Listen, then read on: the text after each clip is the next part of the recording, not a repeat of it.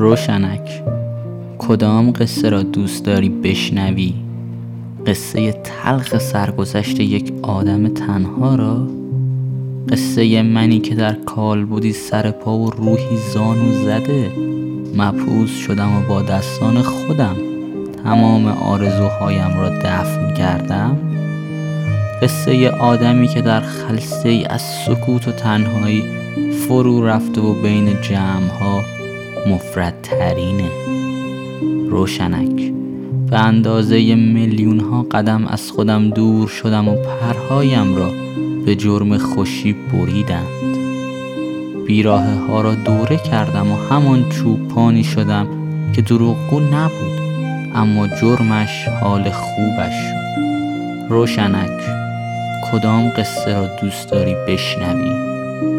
قصه منی تنها که همانند کرم شبتاب عاشق خاک زندگی بر رویش نشست و زهر لبخند شب قلبم را سوزان.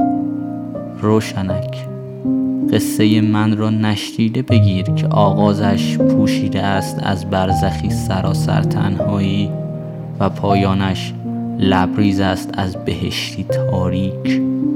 قصه من را نشدیده بگیر و ورق بزن.